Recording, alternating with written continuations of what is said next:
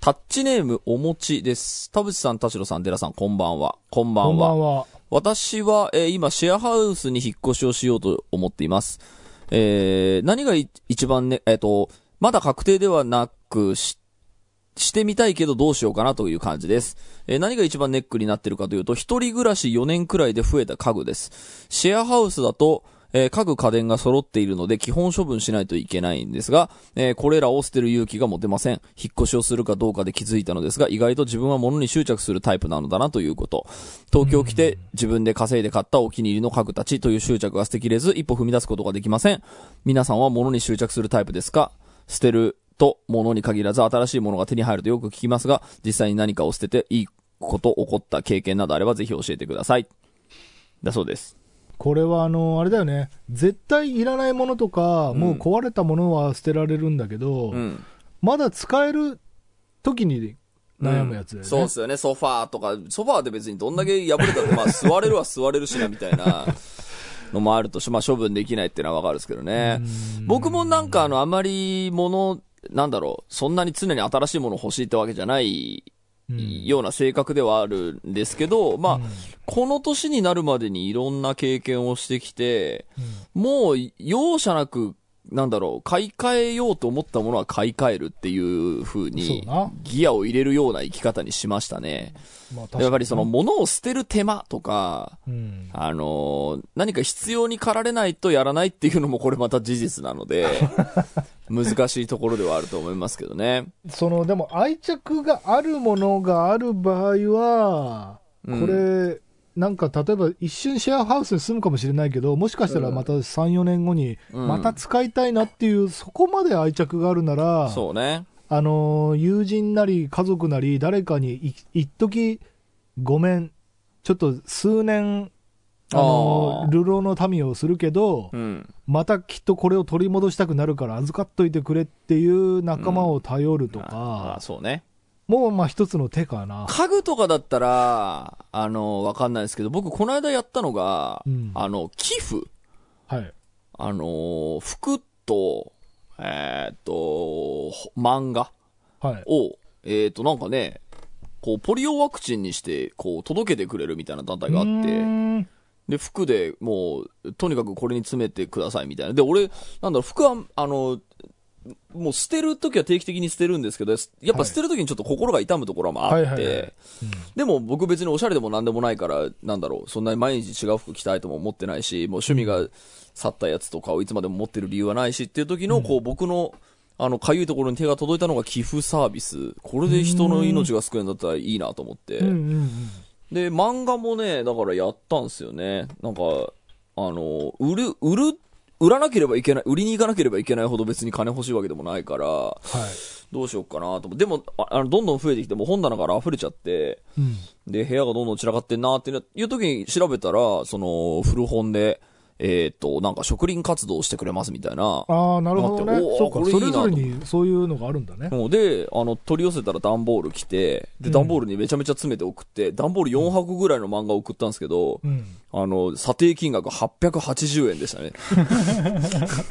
まあでもそれでもいいですよ。安いよね。安いよね。安い。もう今だってもう電子書籍の時代ですから、そんなもんまあまあ多分お金にはならない。でもまあ、それで植林活動になってんだったらまあいいかと思って。だまあだから家具だとちょっとわかんないけど、き でも寄付とかあんじゃないかな？家具を寄付するとかね。あのね、ないか。ああげる系はね、あるよ。ジモティーとか、あのーあーはいはい。あげる系ね。うんあげる系は割とその掲示板みたいなやつがあるから、割と僕もそれで、あの、東京から引き払うときに、あのーまあ、まだ使えるしな、これ丸ごと粗大ゴミはなんか心が痛むな、みたいなやつはそれで結構あげました、ね。ああ、いいっすね。うん。そういうのだから参考にしてね。まあ、うんヤフオクより安く買い取ってくれる時もあるから、まあ、うん。あのー送料かかんないじゃないですか。ジモティーで近くに住んでる人が取りに来るから。うんだから家具はね、やっぱヤフオク、メルカリ系がなかなかしんどいので、あ、なるほもうそど。れで、あの、近く住んでる。まあ、それもさ、うん東京ならまだ、そういう引き取り手も割といるんだけど、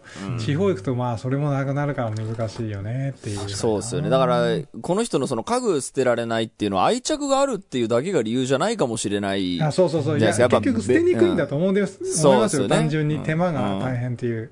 そう、そういうのもあるかもしれないから、そこになんかこう、マッチングするサービスがもしあれば、多分あると思うんですよね、なんかわかんないけど。まあ、それをこう、探してみるというのがもしかしたら一本目かもしれないですけどね。はい。ということで、今週も始めます。はい、田代智和と。田淵智也のタッチレディオ。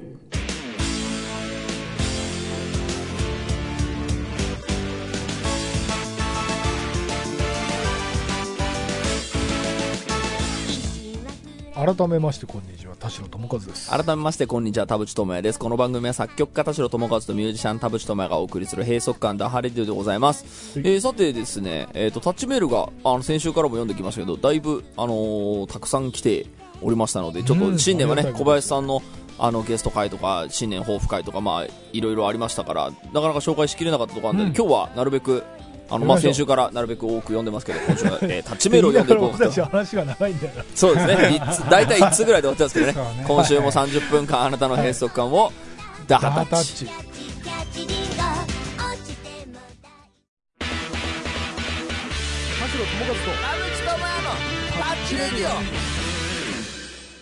タッチネームぴょん吉です。えー、田代さん、田淵さん、寺さん、ダハタッチ。ダハタッチハタッ。チ。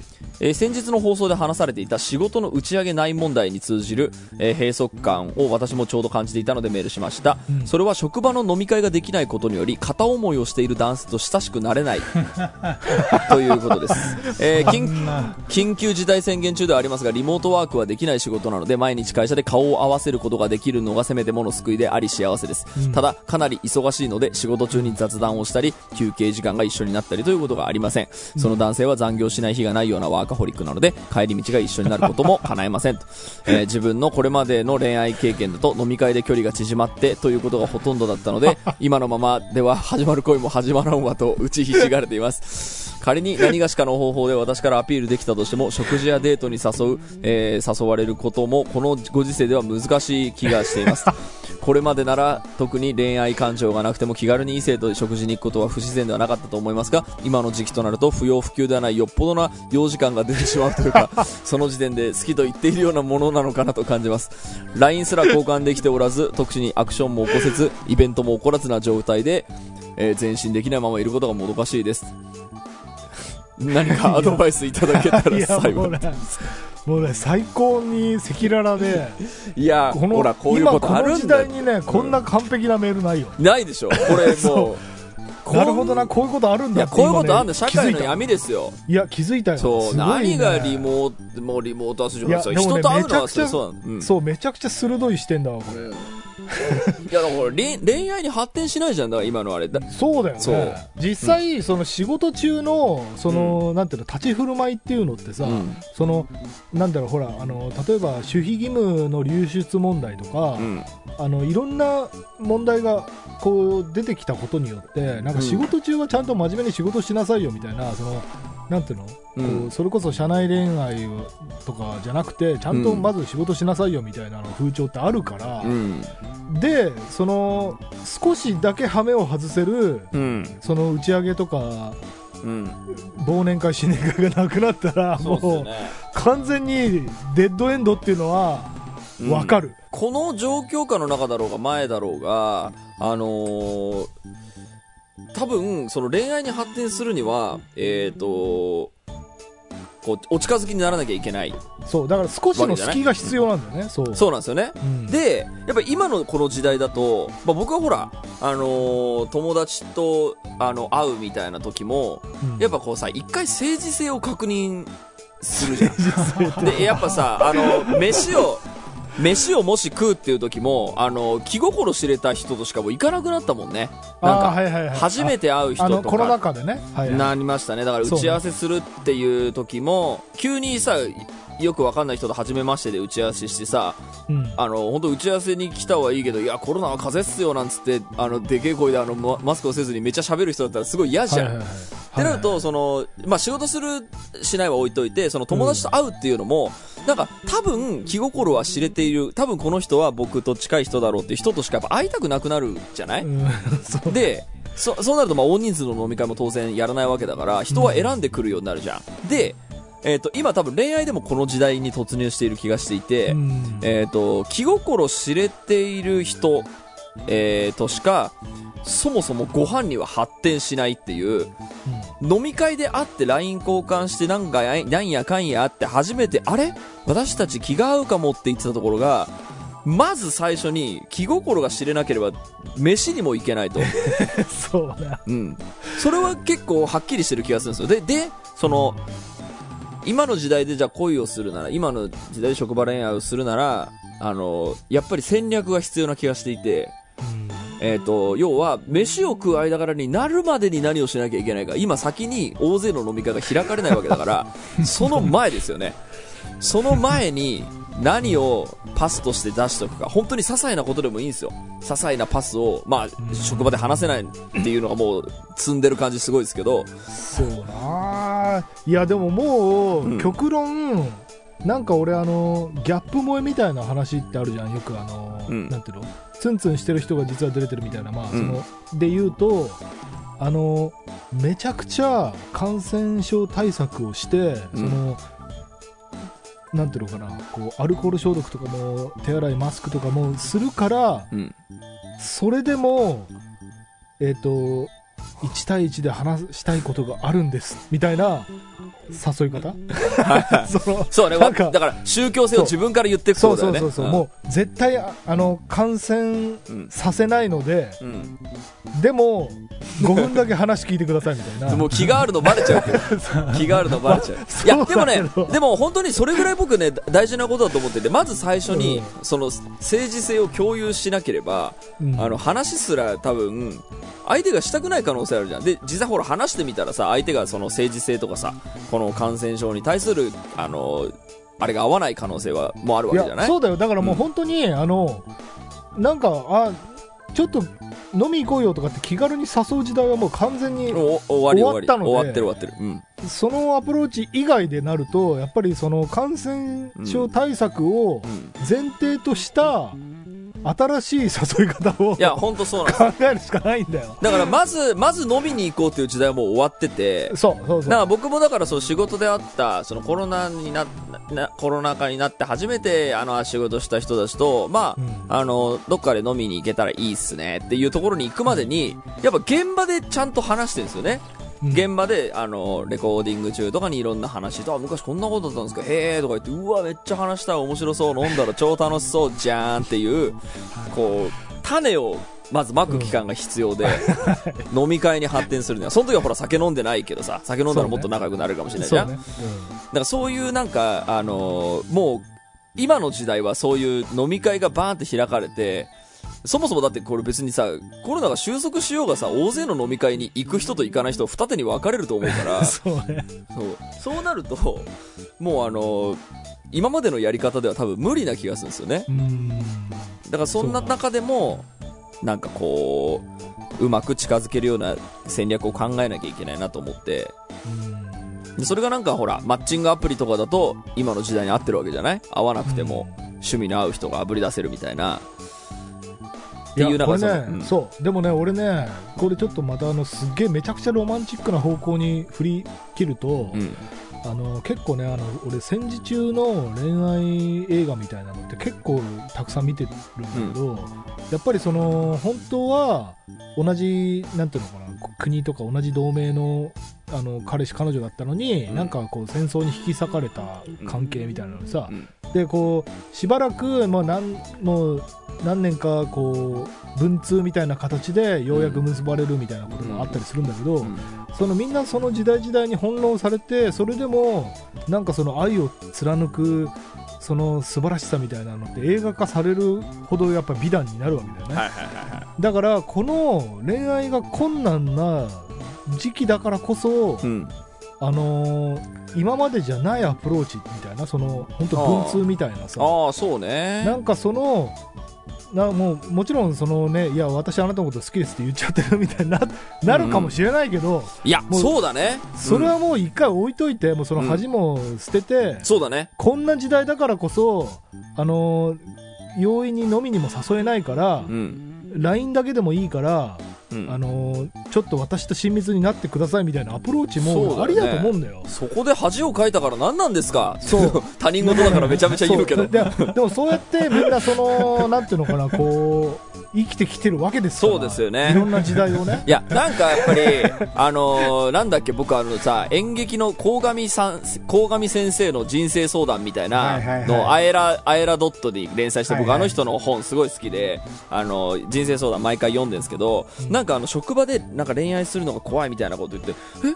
なんか職場で恋愛するの何がいけないんですか？みたいな、あの、もう、それで振られたから何なんですか？気まずくなったから何なんですか？ってすごい言ってる人の意見聞くと、確かにそうだなって思うところがあって、別にそれで気まずくなったら気まずくなったで、ね、別、あの、人生が終わるわけじゃないのだからっていう。そのね、気まずいっていう新しいストーリーが始まるだけだから。そうなのよ。だからそういうさ、あの、恋愛強者の人からのさ、そのコメント聞いたときに、確かに、その、怖いとか、気まずくなったらどうしようみたいな、気を持たれてるって、あの、言ってるようなもんだから恥ずかしいみたいなのって、え？それの何がいけないんですかってそいうう。そうそう、そうね。確かにね。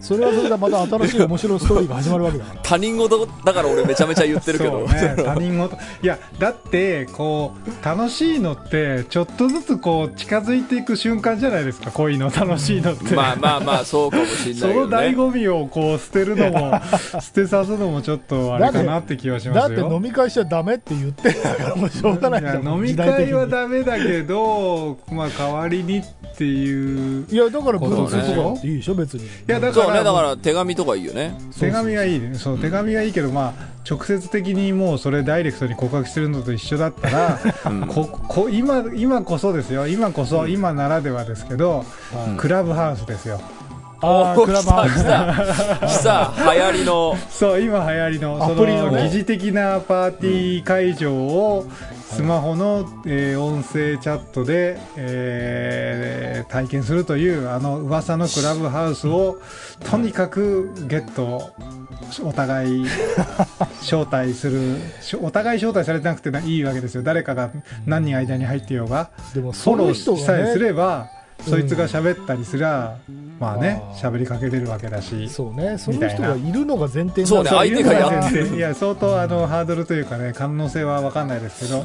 ででもなんかでもそうとにね。とにかくあの SNS をあのストーキングするってことだと思いますよ。ツイッターでもね僕僕ちょっと僕ちょっともう一個あってその今もう2021年じゃないですか。はでこの新しい生き方の中にい。その好きっていうのは必ずしも恋愛対象であるとかその異性であるとか同性であるとかっていう その概念から あのちょっと疑疑問を呈してもいいんじゃないかなっていうのがどういうことでしょう？全然今分かってない俺。いやえっ、とね飛躍がすごい、うん、いやいや、えっと、ちょっと、わかりやすく言うと、私、あなたのことを、あの、好意を持ってる。で、それは恋愛感情なのか、友情なのか、うん仕事とし、仲間として頼れるかは、わからない。わからないけど、でも、嫌いじゃないし、すごくあなたと親しくなりたいと思っている。うんうん。で、その、どういう感情かわからないし、あなたに恋人がいるかとか、フィアンセがいるかとか、もう気に、それとは関係なく、うんうん。私あなたとちょっとあの少し親密な会話をしたいんだけどどうかなっていうアプローチの仕方も うん別にありだと思うありだよね、でね。でこれはうんこれは多分日本人としてはもしかしたら抵抗があるかもしれないけど多分全世界で言ったらうん。ありの方法だと思う。そうだよね。映画とか今だと今の。時代に、うんそう。そうだよね。でその自分の気持ちも不確かだからそのこの後あとどうなるかは分からないけどもしお嫌じゃなければ、うん。一度お話ししたいなっていうアプローチの仕方って全然悪くないと思うそうだよね。何が恥相手も嫌な気持ちしないと思う、なんかああそのいや僕もその確かにねいきなり告白だとと手間戸惑うけどーあのなんかわからないけど一回お話ししてみようかっていう場を設けるだけだったら別そうねにその商談とかと変わんないじゃん。異性だからっていうのを気にしそうなんかすぎてるだけなの意かも。識しすぎというそうねかそのうんなんかそこを一個飛び越えてもこれからの時代いい気はするよ。そうだね。うんあとまあその話しかけるきっかけっていうのがまあなんか全然なんかもしかしたら捏造しようと思ったらいくらでもあるかもしれないなんかさ社員全員になんかお土産買ってきてさああ、これなんか買ってきたんすよ、つってこうバーって配って、こう、ちょっと話すみたいな。なんか、まずさ、こう、認識してもらうことが大事じゃん？まず目線に入れてもらう、あの、視界に入れてもらうことが大事だから。そんなに遠い関係なの？今。うん。わかんないわかんない。それは見てみないとわかんないけど、なんかさ、あのー話しかけるきっかけ、その話が深くなるきっかけっていうのがどっかでなければいけない。でもちろん、そのさっき田代さんが言ったみたいに、その普通に、えいって行くのも僕すごい賛成なんだけど、なんかその、す本当にそのい今までの、えっ、と、今まで私はこういう恋愛をしてきたからこういう、えー恋えーと恋愛の仕方が、えー、とお近づきのやり方ができるような世の中が早く戻ってくればいいなみたいに思ってるかもしれないですけど戻ってこないんですっていう前提で新しい時代に、そうだようん。そんな同じやり方を続けようって思うことがもう間違ってるから。いいですね。と整ってきましたね。いやでもなんかねこういう時でもなんか話したい、ね、異性がいるっていうのはすごい素いや敵なことそうそうそう、ですからね。それはね尊いから、いや確かに田代さんが言うように、こう、好き、付き合うだけが、あのー好きの、そうね。こう、なんていうんですかね、あの、成就したいものでないというのは、確かにあるので、確かに、まあ、好意は伝えちゃっていいんじゃないのってことですよね。そうね。だって恋愛感情か友情か、うんその仕事として頼れるかは別としても、うん。あなたのこと嫌いですって言われるのに比べたら、比べあな確。そうあなたに対して好意は持ってますの方が絶対嬉しいに決まってるから。そうねそうそうそうだからどのバージョンかわかんないけどそれを確かめるためにも一回お話ししたいですっていうアプローチって全然ありだと思そううだね確かにね友達になってくださいっていう言い方に限らずですもんね、それはねそうそうそうそうそうそう、うんということで、ぜひ。はい、ちょっと、もう一つ行きましょうかね。えー、タッチネーム、大馬が通るです。えー、田代さん、田淵さん、寺さん、こんにちは。こんにちは。マッチングアプリのプロフィール欄に次のような自己紹介文をよく目にします。美味しいものを食べるのが好き。これはどういう意味だと思いますか？美味しいものを食べることを嫌う人はいないと思います。食事は人間なら誰もがすることですし、えー大食い、えー小食、えー好き嫌いの差はあれど美味しいものを食べることは幸せなことのはずです。だって美味しいんだし、占いでは最初に誰でも当てはまることを言って共感を得るというバーナム効果が、えー知られています。えーもしかしてこの一番 一文もバーナム効果を狙っているのでしょうか？だとしたらその女性はかなりの作詞ということになります。そうでなかったら天然の人たらしなのかもしれません。あるいは何も考えてないだけでしょうかお三方はどう思いますか？僕は最後だと思います。要は何も考えてないだけだと。そう。えーまた、ね、完全に また、美味しいものを食べるのが好きの意訳として、私は大食いです。えー寝たり体を動かすより食べることが好きです。うまい外食に連れてってほしい。どれだと思いますか？僕は全部だと思います。毎週ラジオを楽しみにしております。こんなやつしか聞いてないと思うとゾッとしますけど。さあ、どうでしょう。マッチングアプリのプロフィール欄理屈っぽいに。わ。理屈っぽいです本ね。いいですね。あいいですいいです。まあでも両面あるよね。両面あるよ。その美味しいもの、普通に好きな人の可能性もあるし何かうん。戦略を練ってそれを書いてるだけの人もいるだろうし。そうですね、あの、前者の、えーっと、本当に美味しいものが好きでって書いてる人は、好きなもの何ですかって言われた時に音楽とか映画とかじゃなくて、うまいもん食ってる時って多分思い浮かぶ純粋なことで書いてる人は多いと思いますよ。で、あの、ほら、僕と田代さんはた多分明確に違うけど、僕だから美味しいもの食べるのが好きっていう、より多分先行する好きなもの多分あるはずで、あー田代さんってまあまあ早めに来るでしょ？美味しいもの食べるの好きっていうのは。食いしん坊。えう。うん。んいやでも、うん。あの多分誰かと真剣に話をするような飲みの席を設けようっていう時は、逆に俺自分の本当に大好きな食べ物は食べに行かないよ。なるほど。それに集中しちゃうからああ、なるほどね。うん。俺だやっぱ話があるんだけどって呼ばれたら絶対ただの居酒屋に行くもん。ああ、なるほど。そこでなんか、かあのカニとか。食べ放題そうだね。カニとかね。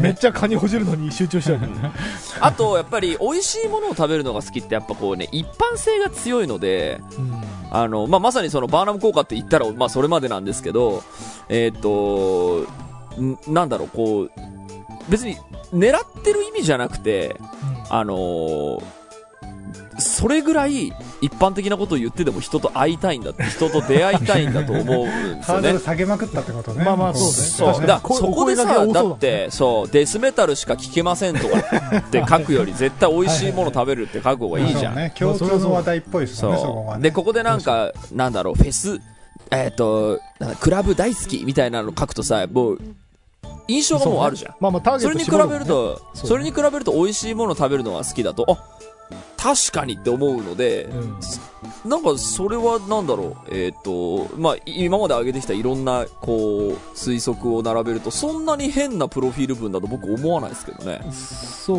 ね。まあまあうん。だから狭め狭めないっていうことだよね。うん。まあ、この人が気になるのは、それでは何も言ってないのではないかあーはいはいはいという、うん、何らマッチングの根拠にならないので、これでは情報が足りませんということを言いたいということなんでだから要はこの人にとってマッチングしてないってことでしょ？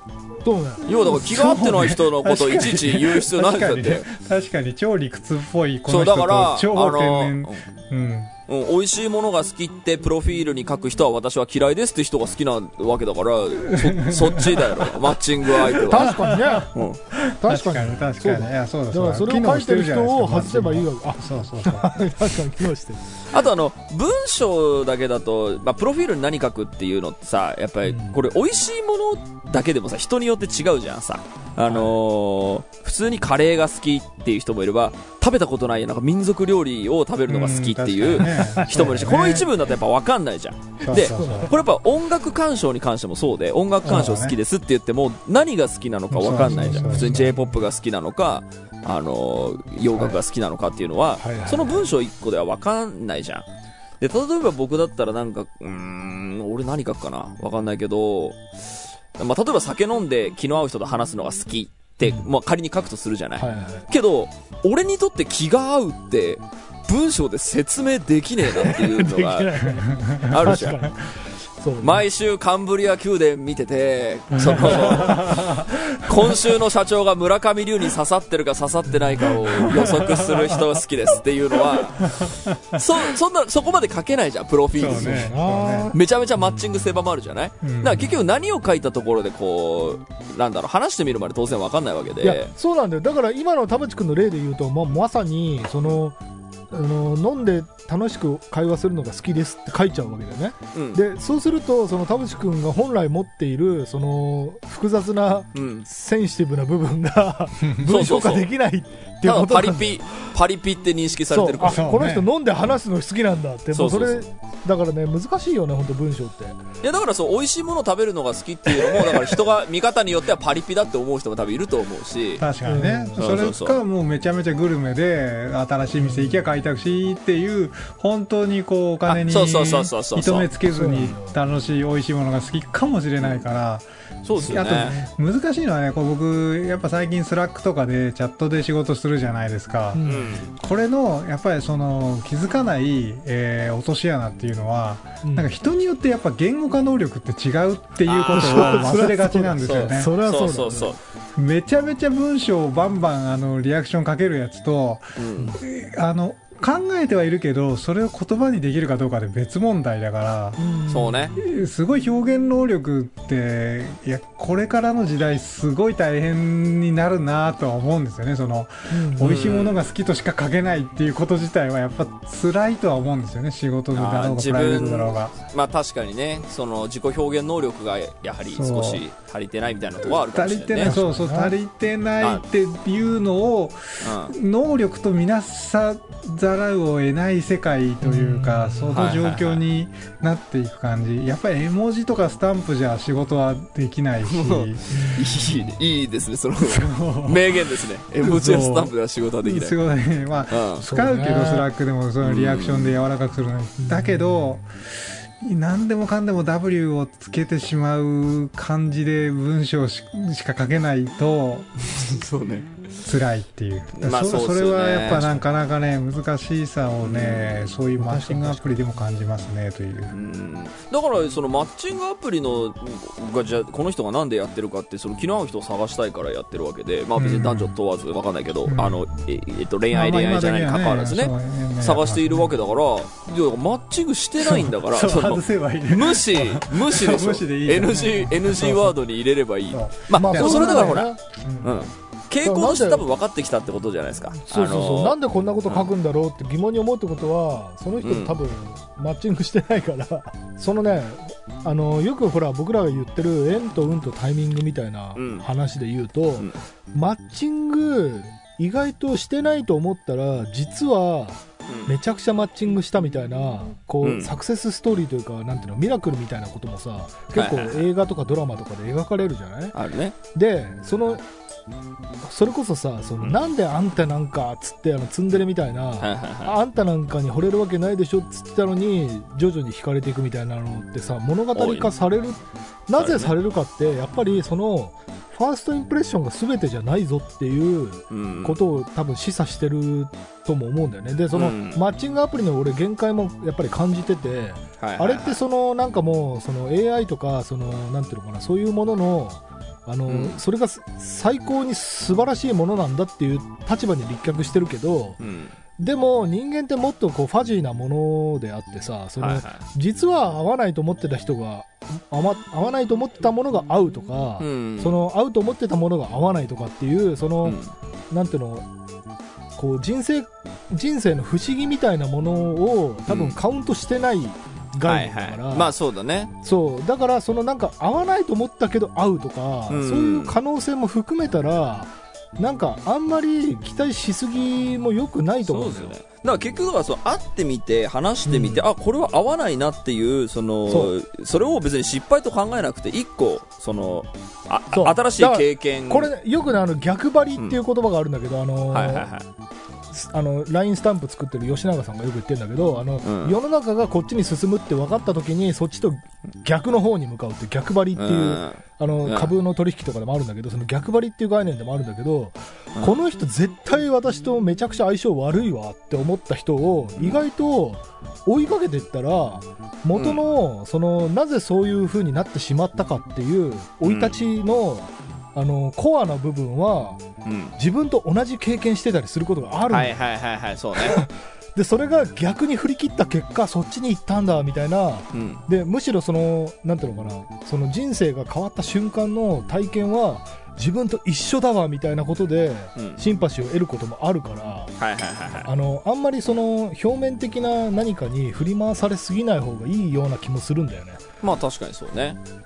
そうそう、うんそれであの田代さんの話はその全く違うそうに見えてみたいなことですが、あのー結論一緒なんですよ。結論一緒なんですけど、うん。うん。全く同じっていう人と付き合い始めるっていう映画があのうん。花束みたいな恋をしたなのであこれを最近。これを見るとですね 非常にあのー今まさに言ってたことの真逆ですね。おマッチングしまくった相手と付き合い始めたらどうなのかみたいな話なんでぜひえ結論はあの結論言わないでよ。もちろんあの結論はそうなんですけど。ー 言わないでよ。はい。あのこういう話でめちゃめちゃ盛り上がれるんでぜひお二人。えー。なるそうなんだ。えー気になる見てみようさあというこことでありがとうございまありしたがとうございました。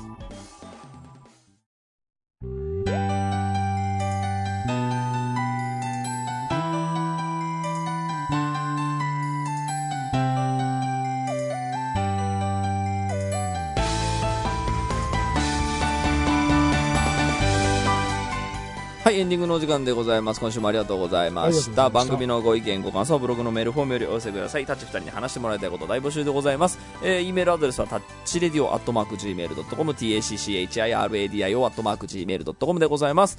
えー、オフィシャルツイッターの方もぜひチェックしてくださいということで、えー、タッチメール結構割と消化はちょっと進んだので、また新しいメールが来たら嬉しいなと思っています。はいはいくださいというこ。とで、まあ、みんな、えーいろんな閉塞感抱えると思いますので、ぜひ送ってもらえればと思います。ということで、じゃあ、今週はここまででいいかな。はい。はい。お相手は田代智和と。田淵智也でした。また来週。また来週